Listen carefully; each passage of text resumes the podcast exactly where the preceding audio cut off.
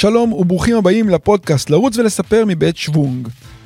אני איתן דולפן והיום אביא לכם את סיפורו של טרי פוקס, הרץ הנחוש ביותר בהיסטוריה. אתם בטח חושבים שאני מגזים, כי לפעמים אני באמת מגזים, אבל אני חושב שאחרי שתשמעו את הסיפור של טרי פוקס, אתם תסכימו איתי. כמה נחוש צריך להיות אדם שמחליט שהוא ירוץ כל יום מרתון. וככה הוא קם, כל בוקר ורץ מרתון. וככה במשך 143 ימים ברציפות, טרי פוקס קם בבוקר ורץ מרתון. והוא משלים 5,373 קילומטרים של ריצה. זו הייתה ריצה הרואית, שנכנסה לפנתאון של הריצה למרחקים ארוכים. אבל לא רק בגלל המרחק והעקביות, אלא בגלל העובדה שטרי פוקס עשה אותה על רגל אחת.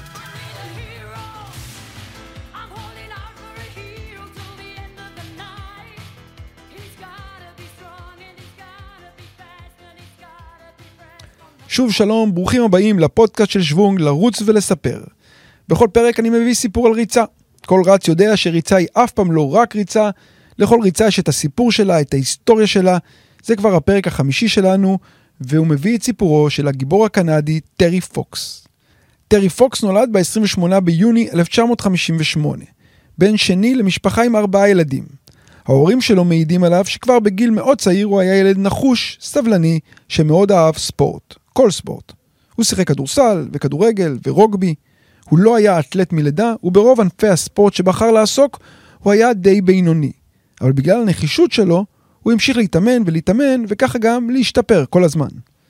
כשהתבגר הוא נשאר צנוע וביישן, וכבר נחשב לאתלט מוצלח ברמה המקומית. מכל ענפי הספורט הוא בחר להתמקד בריצה ובכדורסל. הוא שיחק כדורסל בקבוצה של בית ספרו, ואחר כך גם באוניברסיטה. אבל הוא עשה את הכל באופן חובבני. בגיל 18, פוקס התחיל להרגיש כאבים בברך ימין. הוא קישר את הכאב לאינטנסיביות של האימונים שלו, אבל המשיך להתאמן כרגיל. בוקר אחד הוא התעורר עם כאבים חזקים כל כך, שהוא לא הצליח לקום מהמיטה. ההורים שלו התעקשו שיעשה בדיקה מקיפה יותר. הרופא גילה לפוקס שהכאבים שיש לו בברך לא נובעים מפציעת ספורט, אלא מגידול סרטני, שיש לו ברגל, והדרך היחידה למנוע את התפשטות המחלה היא קטיעה של הרגל. 3 ימים אחר כך רגלו הימנית של טרי פוקס נקטעה 15 סנטימטר מעל הברך. 2 ימים אחרי קטיעת הרגל, מאמן קבוצת הכדורסל של טרי הגיע לבקר אותו בבית החולים, והוא סיפר לו על דיק טראום, שב-1976 הפך לרץ הראשון בהיסטוריה שמסיים מרתון על רגל תותבת. הסיפור הזה נתן לפוקס השראה. במחלקה האונקולוגית פוקס נחשף לסבלם של הילדים החולים והגיע למסקנה שהדרך הכי טובה לעזור לאותם ילדים היא לגייס כסף כדי לחקור את המחלה.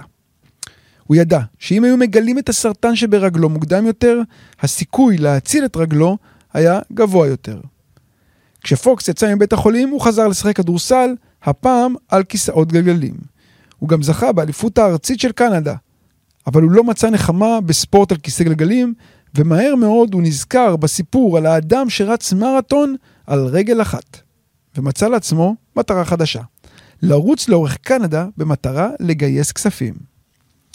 פוקס החל להתאמן ובמשך 1.5 שנה הוא הקדיש את חייו לאימוני הריצה. הוא העמיד לעצמו אתגר, לרוץ בכל יום, אפילו למרחקים קצרים, אבל להרגיל את הגוף שלו לריצה היומית. כדי לבדוק את כושרו הוא גם השלים מרתון מלא בריצה על רגל אחת. הוא סיפר לחברה שלו שמדי פעם הוא גם חש סחרחורות. הוא גם אמר לה שהוא רואה לפעמים כפול, אבל הוא גם השביע אותה, שלא תספר כלום לאף אחד. 3 שנים אחרי שיצא מבית החולים, פוקס יצא למסע חוצה קנדה על מנת להגביר את המודעות למחלת הסרטן ולגייס כסף למאבק בה. המטרה? לגייס $1,000,000. ב-12 באפריל 1980, מרתון התקווה יצא לדרך. טרי פוקס וחברו הטוב, דאג האוורד, יצאו לדרך מסנט ג'ונס והתחילו את המסע. פוקס רץ ודאג נהג ברכב ודאג לכל מה שטרי היה צריך. המסע התחיל באופן די כושל. צוות טלוויזיה בודד הגיע לסקר את האירוע בנקודת ההתחלה. גם בכפרים אליהם הגיעו, אף אחד לא הביע עניין מיוחד. אנשים לא הכירו את הסיפור ולכן גם לא תרמו כסף. ביומן שפוקס ניהל בזמן המסע, הוא כתב בייאוש. נהגים מצפצפים לי, מנסים להוריד אותי מהכביש. הוא רץ בשוליים של הכבישים המהירים של קנדה לבדו. ממוצע של 40 קילומטרים ביום. כל יום. ברוח, בגשם, בשלג. כל יום. רק הוואן שלו ליווה אותו, אבל אף אחד אחר לא הצטרף. למרות זאת, טרי פוקס המשיך. הוא לא מהאנשים שמוותרים כל כך בקלות. הוא קם כל בוקר בשעה 4 והתחיל לרוץ. הוא עצר אחר כך לארוחת בוקר, נח קצת וחזר לרוץ. הוא התמודד עם יום אחרי יום, שעה אחרי שעה, קילומטר אחרי קילומטר. הוא לא הסתכל קדימה, אלא רק על הרגע שבו הוא נמצא, וההתמודדות שלו עם הרגע הזה. אחרי מספר ימים, טרי ודאג התחילו להיות מתוסכלים. הם לא הצליחו לגייס כסף, וגם לא את תשומת הלב של הקנדים. גם השהות של השניים יחד, 24 שעות ביממה בוון, הוסיף על המתח. הם רבו הרבה. על דברים קטנים, כמו מי ירוקן את הזבל בוון, ומי אשם, שאף אחד לא מגיע לתמוך בהם. אז השניים צירפו צלע שלישית. אחיו הצעיר של טרי, דרל פוקס, שהיה אז רק בן 17.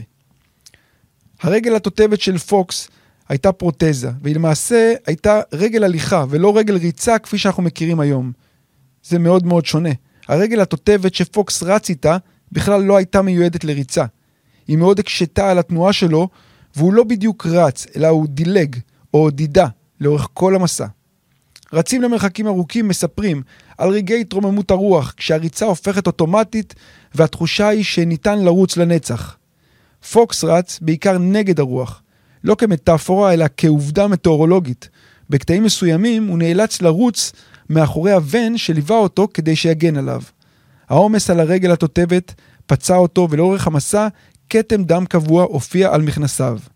המבט שלו במהלך הריצה הכיל את הסבל והנחישות באותה עוצמה בו זמנית. במבט הזה לא היה אפילו גרם אחד של ייאוש.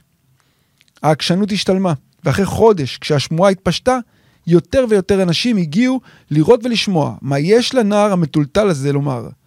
אחד ההישגים הגדולים של פוקס היה, כשהגיע לעיירה של 10,000 תושבים, הוא קיבל דולר אחד מכל תושב. בסך הכל $10,000. ואז הוא שינה את היעד שלו לגיוס הכספי. במקום $1,000,000, $24 מיליון. דולר אחד לכל תושב קנדה. אנשים הצטרפו לריצה, ומרתון התקווה סחף מדינה שלמה. התקשורת התחילה לעקוב ולסקר את סיפורו של פוקס, והתקנו בכל יום מה מיקומו הנוכחי ולאן פניו מועדות. פוקס נתן השראה לאנשים אחרים, וקיבל השראה מהילדים חולי הסרטן שהוא פגש בדרך. אחד הילדים היה גרג סקוט, שגם הוא היה קטוע רגל כתוצאה ממחלת הסרטן. כשהשניים נפגשו, טרי לקח כמה שעות חופש, והלך עם גרג לאגם כדי לשחות ולבלות איתו קצת. אחר כך הוא אמר שזה היה אחד הימים הכי מעוררי השראה שהיו לו בחיים. כל מקום שהוא הגיע אליו, עטף אותו באהבה, והעניק לו את האפשרות לדבר ולהפיץ את המסרים החשובים שהוא רצה להעביר. הוא בעט את ביתת הפתיחה במשחקי פוטבול. הוא הגיע לכנסים, לבתי ספר, לתיכונים. התמיכה התפשטה, וכל קנדה עקבה אחרי האיש שחוצה את המדינה על רגל אחת. בין העוקבים האדוקים, אחר המסע היה ילד קנדי בן 6, סטיב נש. נש, למי שלא מכיר, הוא שחקן כדורסל ששיחק ב-NBA ונחשב לאחד הספורטאים הקנדים הגדולים בהיסטוריה. הוא זכה פעמיים, בתואר השחקן המצטיין של ה-NBA, הוא במקום השלישי בטבלת האסיסטים בהיסטוריה של ה-NBA, הוא נשא את הלפיד האולימפי במשחקי החורף בוונקובר. הוא היה שחקן כדורסל אדיר, ואחד האהובים עליי באופן אישי, אבל הוא תמיד היה דמות הרבה יותר גדולה מרק שחקן כדורסל. הוא לא פחד להביע את דעותיו הפוליטיות והחברתיות, הוא הגדיר את עצמו כאזרח העולם. ב-2001, הוא הקים את קרן סטיב נש. הקרן שואפת לטפח את בריאות הילדים על ידי מימון פרויקטים המספקים שירותים לילדים המושפעים מעוני, ממחלות, התעללות או הזנחה. עיקר התמקדותה של הקרן היא ביישובים שונים בפיניקס, באריזונה ובקולומביה הבריטית שבקנדה. ב-2006 הוא נבחר על ידי מגזין טיים לאחד מ100 אנשים המשפיעים בעולם. אז סטיב נש ובן דודו, הקולנוען עזרא הולנד, קיבלו הזדמנות לביים סרט דוקומנטרי עבור פרויקט 30x30 של ESPN. השניים בחרו לספר את סיפורו של טרי פוקס. כמה מילים על הפרויקט הזה. פרויקט 30x30 של ESPN הוא סדרה של סרטי דוקו-ספורט שיצאו לחגיגות ה-30 שנה ל-ESPN. כמה מסרטי הדוקו-ספורט האיכותיים ביותר שנוצרו נמצאים ברשימה הזאת, בין היתר פעם אחים, על הקשר שבין דרזן פטרוביץ' וולדי דיבאץ', הסרט 17 ביוני 1994, סרט שמסכם יום אחד מורכב מאוד והיסטורי מאוד בספורט האמריקאי, הסרט שני אסקוברים על הקשר שבין קרטל הסמים הקולומביאני והכדורגל במדינה, וגם את נגד הרוח, על סיפורו מעורר ההשראה של טרי פוקס. לנש כבר היו בתיק העבודות פרסומות וסרטים תדמיתיים, בין היתר שיתופי פעולה עם חברת נייקי. בסרט הביקורים שלו הוא בחר סיפור קרוב לליבו. נש העריץ את פוקס בילדותו, ובראיונות שהעניק בעקבות יציאת הסרט הוא ציין שהוא היווה עבורו השראה לאורך כל הקריירה. הוא אמר עליו, הוא היה איש רגיל שעשה משהו לא רגיל. נחזור לריצה של טרי פוקס. אז אחרי 4.5 חודשים של ריצה, מצבו הבריאותי של פוקס הידרדר.